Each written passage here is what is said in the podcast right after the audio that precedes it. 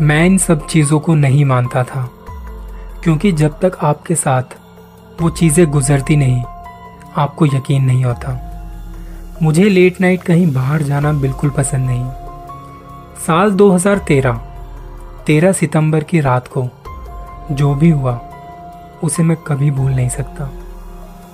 मुझे और मेरी बीवी को लेट नाइट किसी फ़ंक्शन में घर से थोड़ा दूर जाना था। मेरे दोनों बच्चे थोड़े छोटे थे। तो उनको सुलाकर, उनकी देखभाल के लिए, मेरे बड़े भाई की बेटी रूहानी को हमने घर बुला लिया था। बच्चे आराम से अपने कमरे में सो रहे थे। और रूहानी ड्राइंग रूम में टीवी देख रही थी।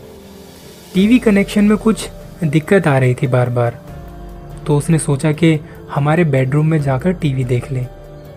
इसके लिए उसने मुझे फ़ोन किया और कहा, हेलो चाचा जी ड्राइंग रूम का टीवी नहीं चल रहा, वहाँ थोड़ी दिक्कत आ रही है। तो क्या मैं आपके बेडरूम में जाके देख लूँ? दोनों बच्चे भी गहरी नींद में सो रहे थे। अब भला इस बात पे हमें क्या ही एतराज़ होता। मैंने हाँ कहा और फ़ोन काट दिया।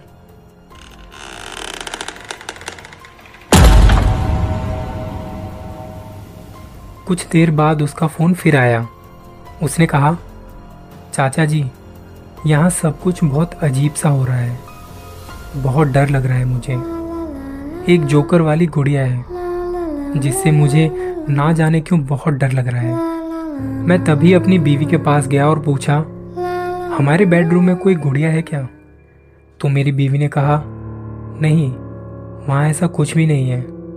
मैंने जब वापस ये बताने के लिए फ़ोन किया, हेलो हेलो, कौन है वहाँ? कौन है?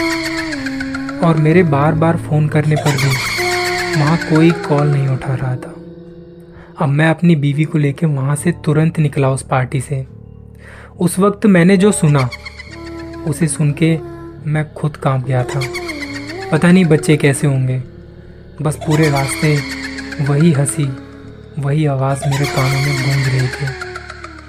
हम जल्दी से घर पहुँचे और वहाँ पहुँच के जो देखा उसे देखकर हम दोनों के रोंगटे खड़े हो गए। रूहानी बेजान सी फर्श पर गिरी पड़ी थी और हमारे दोनों बच्चे उसी गुड़िया के साथ खेल रहे थे, जिसके बारे में रूहानी ने फ़ोन पर कहा था। हम रात भर सो नहीं पाए। रूहानी को डॉक्टर के पास लेके गए और सुबह होते ही मैंने उस गुड़िया को कहीं दूर ले जाके एक तालाब में फेंक दिया। वो एक रात थी और एक आज का दिन है। हमारे दोनों बच्चे तो ठीक हैं, पर रूहानी रूहानी को अक्सर पागलपन के दौरे पड़ते हैं, और मेरे कानों में वो भयानक हँसी आज तक गूंजती